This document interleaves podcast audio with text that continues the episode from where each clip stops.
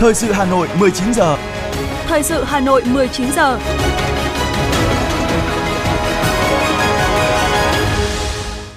Mời quý vị và các bạn nghe chương trình Thời sự buổi tối của Đài Phát thanh Truyền hình Hà Nội với những nội dung chính sau đây. Thủ tướng Chính phủ Phạm Minh Chính chủ trì hội nghị trực tuyến về công tác phòng cháy chữa cháy. Chi trả 123,94 tỷ đồng hỗ trợ đợt 2 cho các nạn nhân của vụ cháy tại quận Thanh Xuân. Xuất khẩu gạo của Việt Nam dự báo lập đỉnh 4,5 tỷ đô la Mỹ. Trong phần tin thế giới có những tin chính, thế giới gây áp lực ngoại giao lớn lên Israel và Mỹ trong vấn đề Gaza. Kiev điều tra vụ tên lửa đạn đạo Nga làm hơn 20 lính chiến Ukraine tử trận. Sau đây là nội dung chi tiết. Thưa quý vị và các bạn, sáng nay, Thủ tướng Chính phủ Phạm Minh Chính chủ trì hội nghị trực tuyến đánh giá kết quả 10 tháng thực hiện chỉ thị số 01 của Thủ tướng Chính phủ về tăng cường công tác phòng cháy chữa cháy trong tình hình mới. Hội nghị được tổ chức trực tuyến giữa điểm cầu trụ sở chính phủ với điểm cầu tại trụ sở 63 Ủy ban nhân dân các tỉnh, thành phố trực thuộc trung ương và hơn 700 điểm cầu tại Ủy ban nhân dân các quận huyện trong cả nước. Tại hội nghị, thay mặt chính phủ, Thủ tướng đánh giá cao sự nỗ lực, kết quả mà các bộ, ngành, địa phương, các lực lượng chức năng đã đạt được trong công tác phòng cháy chữa cháy và cứu nạn cứu hộ thời gian qua, đã đóng góp tạo môi trường an ninh, an toàn, sự bình yên cho cuộc sống. Dự báo thời gian tới, tình hình cháy nổ, sự cố, tai nạn tiếp tục diễn biến phức tạp, Thủ tướng yêu cầu người đứng đầu các bộ, ngành, địa phương phải thực sự chăn trở, trách nhiệm, tập trung thực hiện quyết liệt, hiệu quả các nhiệm vụ trọng tâm trong công tác phòng cháy, chữa cháy và cứu nạn cứu hộ. Trong đó, tăng cường sự lãnh đạo, chỉ đạo của cấp ủy Đảng, sự quản lý của các cấp chính quyền, đẩy mạnh công tác thông tin, tuyên truyền vận động, hướng dẫn, nâng cao ý thức, tinh thần, trách nhiệm và kỹ năng của người dân trong phòng chống cháy nổ,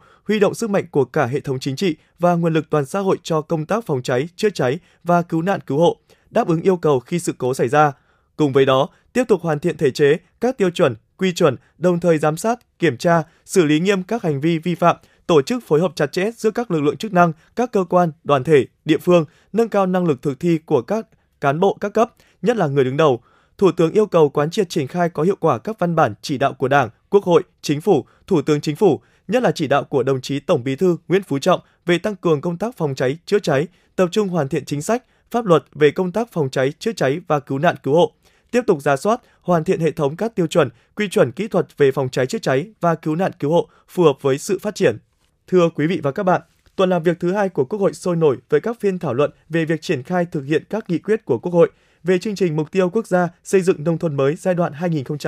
2021-2025, giảm nghèo bền vững giai đoạn 2021-2025, phát triển kinh tế xã hội vùng đồng bào dân tộc thiểu số và miền núi giai đoạn 2021-2030, thảo luận về tình hình kinh tế xã hội năm 2023, dự kiến năm 2024, kế hoạch cơ cấu lại nền kinh tế giai đoạn 2021-2025, về chính sách tài khóa, tiền tệ, hỗ trợ phục hồi kinh tế, tình hình thực hiện ngân sách nhà nước. Trong tuần, Quốc hội cũng thảo luận một số dự án luật quan trọng, cần có thêm những đột phá trách nhiệm để vượt qua khó khăn, tạo nên đột phá tăng trưởng là giải pháp quan trọng được nhiều đại biểu Quốc hội nêu lên. Phóng viên Ngọc Ánh có bài nhìn lại tuần làm việc của Quốc hội. Ngày đầu tiên của tuần làm việc thứ hai, Quốc hội tập trung thảo luận về báo cáo thực hiện 3 chương trình mục tiêu quốc gia. Đây là lần đầu tiên Quốc hội giám sát đồng thời 3 chương trình mục tiêu quốc gia ngay trong giai đoạn tổ chức thực hiện, với tổng kinh phí tối thiểu của 3 chương trình là hơn 400.000 tỷ đồng. Kết quả bước đầu đạt được mục tiêu, chỉ tiêu Quốc hội, Chính phủ giao. Tuy vậy, điểm chung của 3 chương trình này là kết quả thiếu bền vững. Bốn tồn tại được Bộ trưởng Bộ Lao động Thương binh và Xã hội Đào Ngọc Dung chỉ ra là Quá nhiều văn bản, bình quân một cái chương trình phải khoảng 60 đến 70 văn bản khác nhau. Cái việc phân cấp phân quyền chưa rõ, dưới thì chờ trên, trên thì bảo dưới cứ làm đi, nhưng dưới sợ. Nên nó có dẫn đến hiện tượng các thông tư của bộ hướng dẫn rồi nhưng mà cấp dưới lại đề nghị tiếp là hướng dẫn của hướng dẫn chương trình phân bổ các dự án nhỏ lẻ manh mún giàn trải quá nhiều riêng chương trình giảm nghèo trên một nghìn các dự án nhỏ khác nhau mục tiêu của chúng ta đặt ra là cao vốn thì ít trong khi đó yêu cầu địa phương đối ứng vốn thì lại càng khó khăn hơn Việc thực hiện 3 chương trình mục tiêu quốc gia chính là lát cắt của bức tranh kinh tế xã hội chung của cả nước. Trong hai ngày, Quốc hội thảo luận về tình hình kinh tế xã hội, một lần nữa những vướng mắc, khó khăn bất cập trong thực hiện ba chương trình mục tiêu quốc gia lại xuất hiện trong các lĩnh vực. Vượt lên những khó khăn thách thức, với mức tăng trưởng 9 tháng năm 2023 đạt 4,25%, nền kinh tế nước ta nằm trong nhóm các quốc gia đạt mức tăng trưởng cao nhất trong khu vực và trên thế giới. Lạm phát được kiểm soát, các cân đối lớn của nền kinh tế được đảm bảo, thu ngân sách nhà nước đạt khá, bộ chi nằm trong giới hạn yêu cầu. Đó là kết quả của sự nỗ lực của cả hệ thống chính trị. Song băn khoăn chung của nhiều đại biểu là kết quả chỉ tiêu đã đạt được nhưng chưa bền vững. Để phục hồi phát triển kinh tế, đại biểu Vũ Tiến Lộc, đoàn thành phố Hà Nội cho rằng, trong bối cảnh hiện nay, cần đẩy mạnh cải cách thể chế để tạo động lực thúc đẩy phục hồi kinh tế và phát triển bền vững. Vấn đề quan trọng nhất trong bối cảnh hiện nay vẫn là phải tiếp tục đẩy mạnh những cải cách thể chế, đơn giản hóa các thủ tục hành chính mà theo phản ánh của người dân và doanh nghiệp đang trở nên nặng nề hơn trong thời gian mấy năm qua. Phải khắc phục cho được những quy định pháp lý trồng chéo bất cập và nhất là thiếu minh bạch đang gây rủi ro cho người thực hiện. Đồng thời phải gỡ bỏ được tâm lý sợ oan sai, e ngại, thanh tra, kiểm tra của các cán bộ công chức và doanh nghiệp. Tôi đề nghị chúng ta cần nghiên cứu và đặt ra các giới hạn về tần suất phạm vi các cuộc thanh tra kiểm tra để các bộ, ngành, địa phương và doanh nghiệp có thể yên tâm tập trung nỗ lực để giải ngân các gói hỗ trợ phục hồi kinh tế. Phân cấp phân quyền mạnh hơn để địa phương chủ động hơn trong việc giải quyết công việc cũng chính là ý kiến được nhiều đại biểu Quốc hội nêu lên. Tuy nhiên, dù đã được phân cấp phân quyền, thực tế địa phương cơ sở vẫn còn lúng túng, cán bộ vẫn sợ sai, sợ trách nhiệm, không dám thực thi vì thiếu văn bản hướng dẫn cụ thể. Những vướng mắc về thể chế được Bộ trưởng Bộ Tư pháp Lê Thành Long nhận định. Một cái dự án luật mà chúng ta đi từ xây dựng chính sách lập đề nghị cho đến lúc thông qua nó nó tầm độ 2 năm. Chúng tôi tiếp tục đề xuất là Ủy ban Thường vụ Quốc hội thì, thì tăng cường cái vai trò hiến định là giải thích các cái quy phạm pháp luật là thuộc thẩm quyền. Thế còn liên quan đến công tác xây dựng hoàn thiện thể chế rồi tăng cường năng lực thì xin tiếp tục được tiếp thu để tham mưu cho chính phủ trong phạm vi chức năng nhiệm vụ quyền hạn của mình. Cùng với việc thảo luận về kinh tế xã hội, lần đầu tiên Quốc hội thảo luận kết quả giả soát hệ thống văn bản quy phạm pháp luật theo nghị quyết số 101 của Quốc hội. Thể chế cũng là do con người tạo nên. Để bồi đắp sự chưa hoàn thiện của thể chế, sự chưa hoàn thiện về năng lực thực thi cần có đột phá trách nhiệm được xây dựng nên từ nền tảng văn hóa trách nhiệm. Trên nền tảng văn hóa đó, nhiều hiện tượng xã hội tiêu cực đang phát sinh cũng sẽ được giải quyết. Đại biểu Đỗ Chí Nghĩa, đoàn Phú Yên cho rằng Văn hóa là nguồn lực nội sinh phát triển. Trọng tâm của phát triển văn hóa là phát triển con người. Tránh cái chuyện tư duy văn hóa chỉ là giải trí. Mà đang là con người thì trước hết là phải phát triển cái văn hóa công vụ, đạo đức công vụ. Không ít cán bộ hiện nay đang cố gắng làm những quy định cũ kỹ trở nên cũ kỹ hơn nhằm những mục đích cá nhân. Trong tuần, điểm nhấn về công tác lập pháp là Quốc hội thảo luận dự án luật đất đai sửa đổi. Vẫn còn nhiều ý kiến khác nhau xoay quanh giá đất, các trường hợp thu hồi đất và giải quyết hài hòa mối quan hệ giữa nhà nước, người dân và doanh nghiệp. Đất đai là nguồn lực quan trọng trong phát triển kinh tế xã hội. Không chỉ vậy, còn có ý nghĩa quốc phòng an ninh. Vì vậy, theo nhiều đại biểu, cần tiếp tục nghiên cứu thấu đáo khách quan trước khi ban hành – đại biểu Hoàng Anh Công, đoàn Thái Nguyên nêu quan điểm. Phải làm sao cái dự thảo luật này nó phải ghi nhận, nó phải có những phương án tốt nhất trong việc là phát huy cái nguồn lực đất đai trở thành một nguồn lực chính cơ bản để phát triển đất nước. Khiếu kiện 70% vẫn là cái chuyện thu hồi đất, bồi thường hỗ trợ tái định cư. Chính thế mà chúng ta cần phải giải quyết để tạo sự ổn định phát triển kinh tế đất nước để cho người dân tin tưởng chính sách đất đai chúng ta là vì dân chứ không phải vì một doanh nghiệp hay là vì một nhóm đối nào đấy. Sự đột phá về trách nhiệm trong từng con người, đặc biệt là người đứng đầu trong mọi lĩnh vực, chính là chìa khóa để biến những thách thức khó khăn thành cơ hội, biến cơ hội nhỏ thành lớn hơn, từ đó tạo tăng trưởng để đất nước đi lên. Thưa quý vị, bắt đầu từ ngày mai, ngày 6 tháng 11, Quốc hội dành 2 ngày rưỡi để chất vấn các thành viên chính phủ, trưởng ngành về thực hiện 10 nghị quyết trong nhiệm kỳ khóa 14 và khóa 15 về giám sát chuyên đề và chất vấn. Phiên chất vấn sẽ được truyền hình và phát thanh trực tiếp để cử tri và nhân dân theo dõi.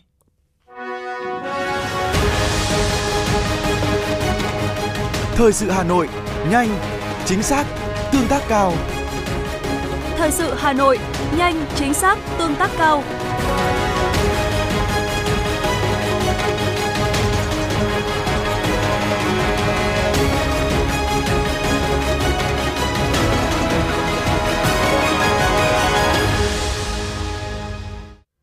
Quý vị và các bạn, sáng nay, những tấm lòng vàng của người dân cả nước chung tay ủng hộ đã bắt đầu đến với người bị nạn, thân nhân nạn nhân của vụ cháy chung cư mini tại quận Thanh Xuân, bảo đảm công khai, minh bạch, đúng định mức, đúng đối tượng.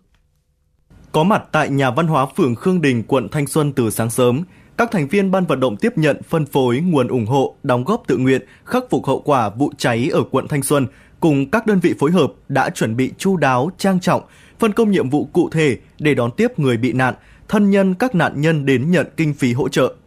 Đúng 9 giờ sáng nay, đông đảo người bị nạn, thân nhân các nạn nhân vụ cháy bắt đầu làm các thủ tục để nhận kinh phí hỗ trợ. Gia đình bà Trần Thị Liên, căn hộ L02 là hộ đầu tiên được thực hiện thủ tục. May mắn khi cả 5 người đều thoát nạn trong vụ cháy, bà Trần Thị Liên hết sức xúc động và bất ngờ khi nhận hỗ trợ 4,1 tỷ đồng kinh phí hỗ trợ đợt 2. Với số tiền nhận được hôm nay, gia đình bà Liên cho biết sẽ tìm kiếm mua một căn hộ khác để ổn định cuộc sống. Khi xảy ra hỏa hoạn ấy, thì nhà tôi có 5 người. Hai vợ chồng tôi và hai vợ chồng con với đứa cháu nội là 5 người. Hiện nay là gia đình tôi được hỗ trợ một khoản tiền à 4 tỷ 100 tiền 4 tỷ 1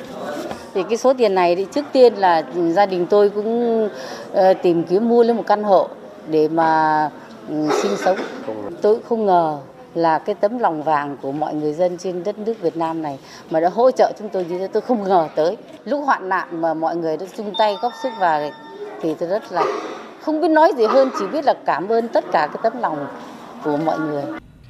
Đến nhà văn hóa phường khi cánh tay phải vẫn còn băng bó, con trai phải ngồi xe lăn. Chị Lê Thị Thời, căn hộ 901 được lực lượng chức năng giúp đỡ trong quá trình di chuyển, thực hiện thủ tục nhận kinh phí. Một mình nuôi con, hoàn cảnh gặp nhiều khó khăn. Chị Lê Thị Thời cho biết phải chắt chiu nhiều năm để có được số tiền mua căn chung cư mini cho mẹ con ở. Nếu không có sự ủng hộ giúp đỡ thì chị hoàn toàn trắng tay, khó có thể làm lại vì bản thân đã mất một phần sức lao động – nhận hơn 2,2 tỷ đồng kinh phí hỗ trợ đợt 2, chị Thời cảm thấy rất xúc động. Thời gian qua mẹ con chị đã nhận được chia sẻ giúp đỡ rất nhiều từ các lãnh đạo thành phố, quận, phường khi hỗ trợ ban đầu tiền thuê nhà, điều trị tại bệnh viện. Em được chi trả tổng số tiền cho cả 2 tỷ 203 triệu. Gia đình cũng như là thay mặt chung cư là xin cảm ơn tất cả uh, các mạnh thường quân cũng như các bạn từ ban ngành lãnh đạo của từ quận thành phố hay là từ các chị anh chị chú bác ở phường cũng giúp đỡ gia đình cũng như là mọi người rất là nhiều rất là quan tâm rất là nhiều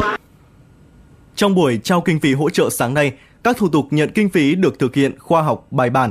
các đơn vị phối hợp hỗ trợ, hướng dẫn, tư vấn tận tình cho người bị nạn và người thân các nạn nhân các thủ tục đối chiếu, xác minh lý lịch, nhận kinh phí, bảo đảm công khai, minh bạch, đúng định mức, đúng đối tượng. Kinh phí hỗ trợ được tư vấn để có thể gửi tiết kiệm hoặc chuyển tiền vào tài khoản, tạo thuận lợi cho người được nhận. Chia sẻ tại buổi trao kinh phí hỗ trợ, khẳng định sự mất mát của các gia đình nạn nhân trong vụ cháy là không gì có thể bù đắp được. Phó Chủ tịch Ủy ban Mặt trận Tổ quốc Việt Nam thành phố Hà Nội Nguyễn Sĩ Trường cho biết, sau gần 20 ngày kể từ ngày dùng tiếp nhận vận động hỗ trợ các nạn nhân vụ cháy, phương án hỗ trợ các nạn nhân xây dựng trên các tiêu chí được quy định tại Nghị định số 93 của Chính phủ về vận động, tiếp nhận, phân phối và sử dụng các nguồn đóng góp tự nguyện hỗ trợ khắc phục khó khăn do thiên tai, dịch bệnh, sự cố. Thì ở mỗi một hoàn cảnh, mỗi một trường hợp thì đã đều có một cái mức rất là phù hợp. Và trước khi đưa được cái mức này thì quận Thanh Xuân cũng đã tổ chức họp để lắng nghe tâm tư nguyện vọng cũng như là cái nhu cầu của các hộ gia đình và các hộ gia đình đều rất là đồng thuận với cái phương án mà ban hỗ trợ của quận Thanh Xuân đưa ra. Thế và quận Thanh Xuân thì cũng đã thay mặt cho các nhà hảo tâm để mà trao sự hỗ trợ cho các gia đình một cách rất là bài bản và khoa học. Thì à, với cái số tiền đó, các hộ dân cũng có thể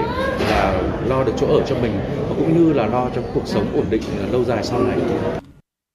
Theo Ban vận động tiếp nhận phân phối nguồn ủng hộ, đóng góp tự nguyện khắc phục hậu quả vụ cháy quận Thanh Xuân, Tổng hỗ trợ đợt 1 là 6,126 tỷ đồng, đợt 2 là 123,94 tỷ đồng. Tổng cộng hai đợt hỗ trợ là 130,12 tỷ đồng. Thưa quý vị và các bạn, theo ban vận động, đợt 2 thực hiện hỗ trợ từ ngày 5 tháng 11 năm 2023, gồm hỗ trợ bổ sung một trường hợp sau khi Ủy ban Mặt trận Tổ quốc Việt Nam, phường Khương Đình hỗ trợ đợt 1 là 40 triệu đồng. Bên cạnh đó, hỗ trợ cho người sống trong tòa nhà 89,6 tỷ đồng, trong đó, hỗ trợ chi phí sinh hoạt bảo đảm ổn định cuộc sống cho người còn sống 88 người với số tiền 700 triệu đồng một người, tổng 61,6 tỷ đồng. Hỗ trợ thờ cúng đối với người tử vong, hỗ trợ cho thân nhân của người tử vong đứng ra thờ cúng cho 56 người với số tiền 500 triệu đồng một người, tổng 28 tỷ đồng. Hỗ trợ 37 nạn nhân bị thương 15,1 tỷ đồng, trong đó hỗ trợ người bị thương phải điều trị tại bệnh viện từ 3 đến 7 ngày cho 3 người với số tiền 300 triệu đồng một người, tổng số tiền 900 triệu đồng hỗ trợ người bị thương phải điều trị tại bệnh viện từ 7 ngày trở lên, 33 người với số tiền 400 triệu đồng một người, tổng 13,2 tỷ đồng, hỗ trợ người bị thương nặng, hiểm nghèo một người với số tiền 1 tỷ đồng, hỗ trợ cho đối tượng là trẻ em là 19,2 tỷ đồng, trong đó hỗ trợ sổ tiết kiệm cho một trẻ mồ côi cả cha và mẹ 2 tỷ đồng, hỗ trợ sổ tiết kiệm cho trẻ mất cha hoặc mẹ 4 cháu với 1 tỷ đồng một cháu, tổng số tiền 4 tỷ đồng. Hỗ trợ sổ tiết kiệm cho trẻ dưới 16 tuổi cha mẹ còn sống là 22 cháu, số tiền 600 triệu đồng một cháu, tổng số tiền là 13,2 tỷ đồng. Tổng hỗ trợ đợt 2 là 123,94 tỷ đồng. Tổng cộng đợt 1 và đợt 2 hỗ trợ 130,12 tỷ đồng. Số tiền còn lại là 2 tỷ 221 triệu đồng, căn cứ khoản 7 điều 10 Nghị định 93/2021, Ban vận động thống nhất để xử lý các vấn đề phát sinh, thực hiện vệ sinh môi trường, phòng chống bệnh truyền nhiễm tại khu vực xảy ra hỏa hoạn theo quy định.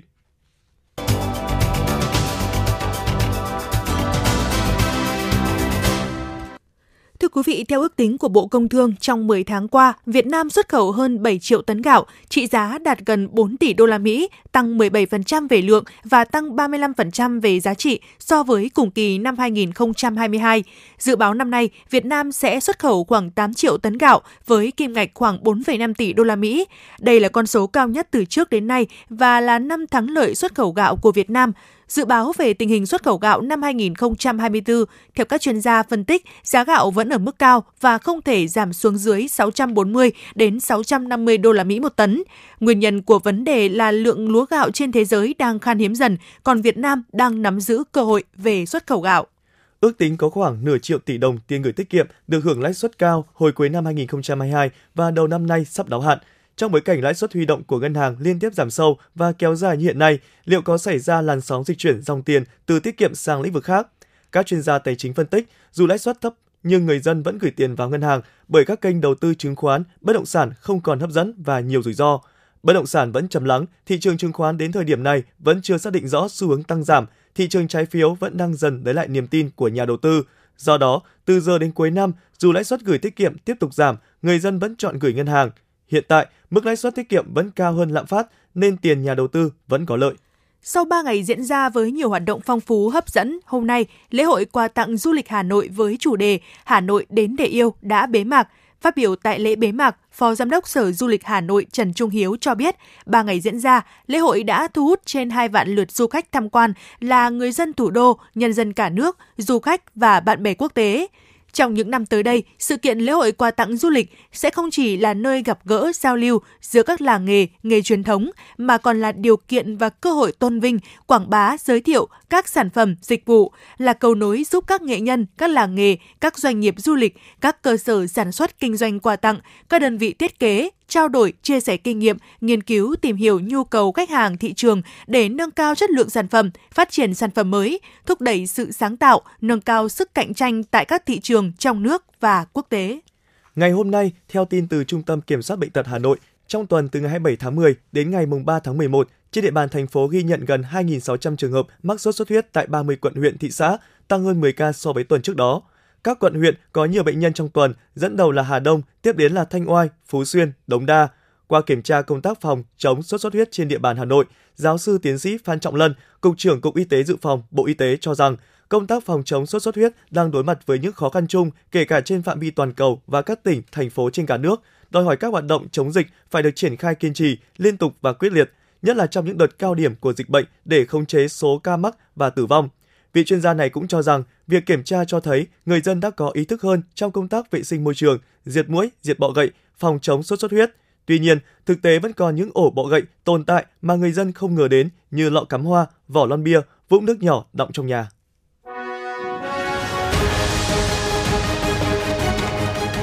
FM 90 cập nhật trên mọi cung đường. FM 90 cập nhật trên mọi cung đường.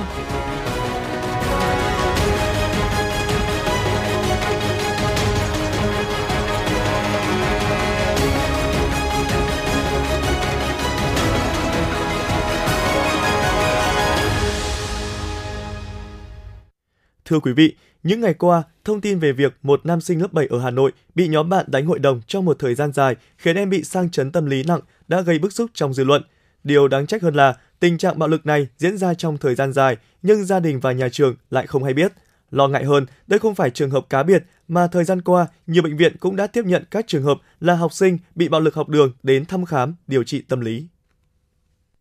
Cái nặng nhất là đánh trên da xương ấy thông qua một số bạn nó nói chuyện thì mới biết được là bạn bị bị đánh ngất trong nhà vệ sinh này. Là bọn kia nó dọa là càng nói thì nó càng đánh bây giờ nó đang chơi vui vẻ nhưng nó chỉ cần nghĩ đến là bọn này đánh nó. Thế là nó lại nhớ lại lại lăn lộn. Bây giờ tâm lý nó hoảng loạn quá độ. Đó là những lời chia sẻ đầy xót xa của anh Vũ Văn Khang, bố của học sinh lớp 7 trường Trung học cơ sở Đại Đồng, huyện Thạch Thất, Hà Nội, bị bạn học cùng lớp đánh hội đồng. Đến bây giờ, người con trai của anh Khang vẫn trong tình trạng hoảng loạn, đôi khi không nhận ra bố mẹ và chị gái của mình. Trước đó, vào khoảng giữa tháng 9, vợ chồng anh nhận được cuộc gọi của con liên tục kêu đau đầu. Gia đình vội vàng đưa con lên bệnh viện Bạch Mai thăm khám, sau đó chuyển về điều trị ở bệnh viện Phúc Thọ 2 ngày. Khi về nhà, cháu vẫn tiếp tục hoảng loạn, co giật, la hét, kêu cứu, đập đầu vào tường. Thấy tình hình không ổn, gia đình tiếp tục đưa con lên bệnh viện Nhi Trung ương. Tại đây, bác sĩ kết luận cháu bị sang chấn tâm lý, rối loạn phân ly. Cháu điều trị tại bệnh viện Nhi Trung ương hai đợt. Tuy nhiên khi về nhà, cháu tiếp tục trở nặng và lại phải ra bệnh viện Bệnh Mai để điều trị. Những tổn thương thể xác có thể chữa lành trong khoảng thời gian nhất định, nhưng nỗi đau tinh thần của con trai anh Khang không biết khi nào mới chấm dứt, dù cho nhà trường đã nhận trách nhiệm. Gia đình có con đánh bạn cũng cam kết chịu hoàn toàn trách nhiệm và chi phí điều trị cho đến khi nạn nhân khỏi bệnh. Khi nhìn cái clip, bản thân tôi cũng không chấp nhận được. Cũng mong ờ, gia đình là tha thứ vì con dại cái mang. Bố mẹ thiếu trách nhiệm về chăm sóc con sang chấn tâm lý đến mức phải nhập viện, thậm chí đau lòng hơn, có những em đã tự vẫn vì bạo lực học đường. Đáng báo động là theo thống kê của các nhà nghiên cứu, nước ta là một trong những nước có tỷ lệ bạo lực học đường cao. Bạo lực học đường gần đây xuất hiện với tần suất dày hơn và bộc lộ tính chất nguy hiểm nghiêm trọng hơn. Theo một số liệu của Bộ Giáo dục và Đào tạo, trong một năm học, toàn quốc xảy ra 1.600 vụ việc học sinh đánh nhau trong và ngoài trường học – cứ khoảng trên 5.200 học sinh thì có một vụ đánh nhau, cứ hơn 11.000 học sinh thì có một em bị buộc thôi học vì đánh nhau và 9 trường thì có một trường có học sinh đánh nhau. Bạo lực học đường đã trở thành nỗi ám ảnh của rất nhiều học sinh. Hiện nay ở trong giới trẻ thì có rất nhiều các bạn uh, có xu hướng muốn um, gây gỗ uh, gây ra tình trạng bạo lực học đường. Uh, nguyên nhân chủ yếu của nó là do cái tôi uh, muốn thích thể hiện bản lĩnh cái tôi và thể hiện đẳng cấp của bản thân. Nhiều khi người ta cứ nói những cái lời nó nó rất là xúc phạm mang tính xúc phạm hay là kiểu rất là xấu tính mà nhiều người nhiều khi người ta không nhận ra ấy béo thế ôi con này mặt nhiều mụn thế hay là ôi con này mặc đồ nhìn kỳ cục thế rất là khó chịu mình mình sẽ rất là buồn và mình sẽ không hiểu tại sao lại các bạn lại nói mình như thế tại sao lại không thể dùng những cái uh, ánh mắt dịu dàng hơn hay là những cái lời nói nhẹ nhàng hơn để góp ý cho mình khi mà mình chưa tốt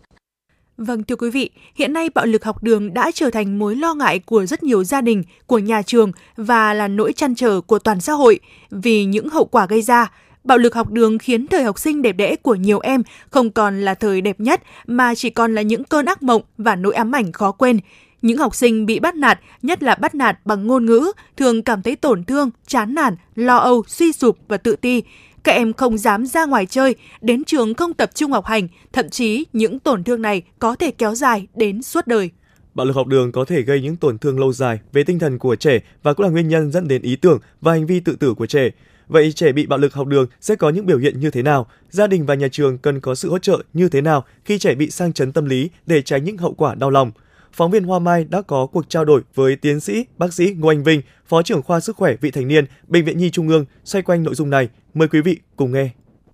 Thưa bác sĩ Ngô Anh Vinh, thời gian qua đã có rất là nhiều vụ bạo lực học đường dẫn đến những hậu quả đau lòng. Vậy theo bác sĩ, nguyên nhân của tình trạng này là do đâu ạ? Trong thời gian vừa qua thì các cái ca mà có bạo lực học đường tôi gặp được khá là nhiều và để lại những hậu quả rất là lớn. Về nguyên nhân thì tôi có nghĩ là về một số nguyên nhân thứ nhất là bây giờ xã hội mình quan tâm nhiều hơn về vấn đề đấy. Từ vấn đề thứ hai nữa là có thể do ảnh hưởng của mạng xã hội. Vì hiện nay trong giai đoạn bùng nổ của internet, mạng xã hội thì trẻ em, đặc biệt trẻ vị thanh niên,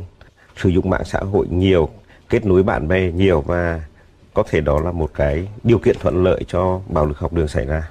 À, vâng, được biết tại khoa sức khỏe vị thành niên của Bệnh viện Nhi Trung ương cũng đã ghi nhận nhiều trường hợp đến khám và điều trị liên quan đến bạo lực học đường. Vậy bác sĩ có thể cho biết những điểm chung của các trường hợp này là như thế nào ạ? Đúng là trong thời gian vừa qua chúng tôi cũng nhận được à, khá nhiều ca bạo lực học đường đến khám và điều trị thậm chí phải nằm viện tại khoa chúng tôi. Những cái đặc điểm chung mà dễ nhận diện ở những cái bạn à, bị bạo lực học đường là có những thay đổi về hành vi cảm xúc, là có những biểu hiện như lo âu, thậm chí có biểu hiện trầm cảm và hạn chế giao tiếp và hòa nhập với xã hội. Đặc biệt các bạn này là rất sợ đi học, ám ảnh về sợ đi học và có thường hay có kèm theo các biểu hiện rối loạn giấc ngủ. Như chúng ta đã nói vấn đề bạo lực học đường có rất nhiều hình thức và có thể để lại những hậu quả về mặt tổn thương mặt thể chất, về mặt tinh thần. và những cái biểu hiện các cái vấn rối loạn về mặt tâm lý như chúng ta thường gặp là gì vấn đề lo âu vấn đề trầm cảm vấn đề rối loạn giấc ngủ và cái điều mà dễ nhận diện nhất đó là trẻ luôn luôn lo lắng sợ hãi và hạn chế giao tiếp và chỉ hòa nhập với tất cả mọi người trẻ thường sống thông minh né tránh mọi người và đặc biệt mỗi lần nhắc đến chuyện đi học các bạn rất là sợ các bạn vẫn cảm giác như ám ảnh vì sợ là cái chuyện là tiếp tục bị bạo lực xảy ra nữa Bác sĩ có thể cho biết là thời gian phục hồi của các trường hợp bị bạo lực học đường ra sao ạ? Thời gian hồi phục như chúng ta cũng biết rằng là về mặt thể chất thì hồi phục có thể nhanh chóng, cái đó rất dễ nhận ra. Tuy nhiên về mặt tâm lý thì các nghiên cứu trên thế giới cũng thấy rằng là nếu có sự hỗ trợ của gia đình, nhà trường, bạn bè tốt thường xuyên thì các bạn thấy là các cái vấn đề hồi phục của trẻ có thể nhanh chóng hơn. Chúng ta không thể trả lời được rằng là bao nhiêu lâu có thể hồi phục mà cái đó vấn đề là mức độ tổn thương về mặt tâm lý và sự hỗ trợ của như tôi đã nói rằng của gia đình, của nhà trường và của xã hội. À, dạ vâng, vậy cần hỗ trợ tâm lý của trẻ sau khi trẻ bị bạo lực học đường như thế nào ạ? Thì với những trường hợp mà trẻ bị bạo lực học đường, đặc biệt về mặt tinh thần ấy, cái vấn đề rất khó hồi phục, thì khi đó nhà trường, đặc biệt là thầy cô giáo, mà trong khi đó là thầy cô giáo chủ nhiệm và gia đình, bố mẹ của đứa trẻ cần phải phối hợp với nhau. Bố mẹ cần phải liên hệ nhà trường để đánh giá là cái mối quan hệ của trẻ với bạn bè trong nhà trường ở mức độ nào. Và nhà trường cần phải hỗ trợ như thế nào ví dụ có thể là giáo dục những cái bạn mà đã gây bạo lực học đường với con mình. Ngược lại là bố mẹ cũng cũng cần phải nhận diện các dấu hiệu sớm và đồng thời là phải đưa đến các đơn vị chức năng chuyên khoa ví dụ cán bộ tâm lý hoặc là các bác sĩ chuyên khoa về lĩnh vực này để làm sao mục đích phát hiện sớm có các biện pháp điều trị và phòng ngừa về lâu dài ở về các vấn đề bạo lực học đường.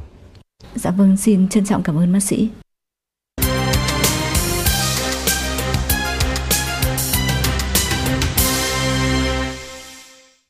Xin chuyển sang phần tin thế giới. Hàng loạt các cuộc biểu tình phản đối Israel tấn công Gaza đang diễn ra trên thế giới, bao gồm cả Mỹ, Đức, Anh và Pháp. Nhiều nước đã triệu hồi đại sứ, thậm chí cắt đứt quan hệ ngoại giao với Israel. Về phía Israel, bất chấp những áp lực từ quốc tế, quân đội nước này tiếp tục các cuộc không kích và tấn công trên bộ vào Gaza. Theo giới y tế tại Gaza, tối ngày 4 tháng 11, theo giờ địa phương, cuộc tấn công của Israel đã khiến 51 người Palestine thiệt mạng và hàng chục người bị thương. Nhiều phụ nữ và trẻ em nằm trong số các nạn nhân. Bộ trưởng Quốc phòng Ukraine đã ra lệnh điều tra cáo buộc Nga tấn công bằng tên lửa đạn đạo và một lữ đoàn tấn công của Ukraine, lại ít nhất hơn 20 lính Ukraine tử trận trong một lễ trao thưởng. Trước đó, các mạng xã hội và các blogger quân sự Ukraine thông tin rằng hơn 20 lính nước này đã tử vong tại một ngôi làng gần tiền tuyến ở Zaporizhia trong lễ trao thưởng kỷ niệm Ngày Pháo binh vào hôm 3 tháng 11. Ngày hôm nay, truyền thông Triều Tiên đưa tin nước này đã chỉ định một ngày lễ mới để kỷ niệm vụ phóng thử thành công tên lửa đạn đạo xuyên lục địa Hoa Sơn 17 vào ngày 18 tháng 11 năm ngoái. Việc thành lập Ngày Công nghiệp tên lửa đánh dấu một sự kiện đặc biệt trong hành trình phát triển quốc phòng của đất nước. KCNA nhấn mạnh với vụ phóng này, Triều Tiên đã chứng minh cho thế giới thấy sức mạnh của một cường quốc hạt nhân tầm cỡ thế giới và là quốc gia có tên lửa đạn đạo xuyên lục địa mạnh nhất các doanh nghiệp ở Đức đang cắt giảm kế hoạch đầu tư và đình chỉ tuyển dụng vì họ không thấy bằng chứng nào về sự phục hồi tự duy trì ở nền kinh tế hàng đầu EU này. Một cuộc khảo sát do Hiệp hội Phòng công nghiệp và Thương mại Đức thực hiện cho thấy hơn một nửa trong số 24.000 công ty được hỏi coi chính sách kinh tế của Berlin là một rủi ro kinh doanh cùng với những lo ngại gia tăng trong ngành công nghiệp.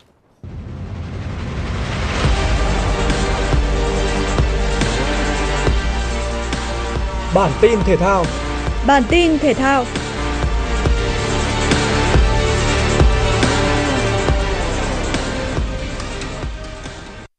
Theo thông tin từ Trung tâm huấn luyện và thi đấu thể dục thể thao tỉnh, các vận động viên boxing Lào Cai vừa có chuyến thi đấu thành công tại giải vô địch boxing trẻ châu Á 2023. Trong đó, hai trong số 3 vận động viên tham dự đều có huy chương. Trong đội hình 16 vận động viên đội tuyển quốc gia thi đấu tại giải, Lào Cai có 3 vận động viên tham dự. Cụ thể, vận động viên Lục Thảo Thanh thi đấu đối kháng nữ hạng cân 50 kg, lứa tuổi 15 đến 16 tuổi. Vận động viên Sông Thị Kim Ngân thi đấu đối kháng nữ hạng cân 50 kg, lứa tuổi 17 đến 18 tuổi. Vận động viên Phạm Đăng Lưu thi đấu đối kháng nam hạng cân 75 kg, lứa tuổi 17 đến 18 tuổi.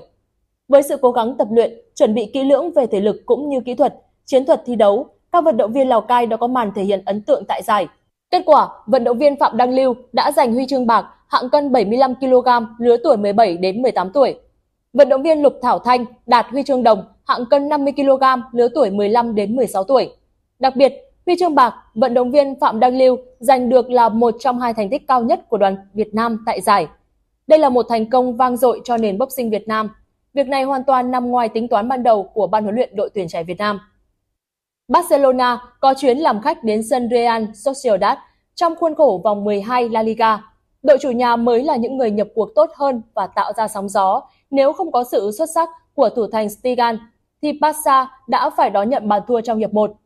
Bước sang hiệp 2, Real Sociedad tiếp tục tạo ra sức ép nhưng vẫn chưa đủ để có được bàn thắng. Tưởng chừng như 90 phút khép lại với tỷ số hòa không bàn thắng, thì bất ngờ ở những phút bù giờ cuối cùng, trung vệ Araujo đã có pha đánh đầu hạ gục thủ thành đội chủ nhà. Thắng một hôm sau trận đấu này, đoàn quân huấn luyện viên Xavi vươn lên vị trí thứ ba trên bảng xếp hạng. Còn tại vòng 11 Serie A, AC Milan chơi trên sân nhà tiếp đón Udinese. Mặc dù gây sức ép lớn lên đối thủ ngay từ trận đấu, nhưng đội bóng thành Milan lại không thể tìm kiếm được bàn thắng trong hiệp 1. Thậm chí, sang đến nửa hiệp 2, đội chủ nhà còn bị thủng lưới trước. Phút 63, trọng tài cho Udinese hưởng phạt đền sau khi hàng phòng ngự của AC Milan phạm lỗi trong vòng cấm. Trên chấm 11 m Pereira đã dứt điểm gọn gàng, mở điểm cho đội khách. Đó cũng là bàn thắng duy nhất của trận đấu. Qua đó, giúp Udinese nới rộng khoảng cách với nhóm cầm đèn đỏ khi xếp ở vị trí thứ 16. Trong khi đó, AC Milan vẫn dậm chân ở vị trí thứ 3 sau thất bại này khi khoảng cách với đội nhì bảng Juventus là một điểm. Dự báo thời tiết đêm nay và ngày mai, khu vực trung tâm thành phố Hà Nội nhiều mây, có mưa, mưa rào và có nơi có rông, cục bộ có mưa to, gió đông bắc cấp 2 cấp 3, nhiệt độ cao nhất từ 28 đến 30 độ, nhiệt độ thấp nhất từ 24 đến 26 độ. Quý vị các bạn vừa nghe chương trình thời sự Đài Phát thanh Truyền hình Hà Nội, chỉ đạo nội dung Nguyễn Kim Khiêm, chỉ đạo sản xuất Nguyễn Tiến Dũng, cố vấn chương trình Uông Ngọc Dậu, chịu trách nhiệm tổ chức sản xuất Trà My, chịu trách nhiệm kỹ thuật Phạm Lê Minh, tổ chức sản xuất Kim Oanh cùng phát thanh viên Hoàng Long Thúy Hằng, kỹ thuật viên Kim Thoa thực hiện. Xin chào và hẹn gặp lại trong chương trình thời sự sau.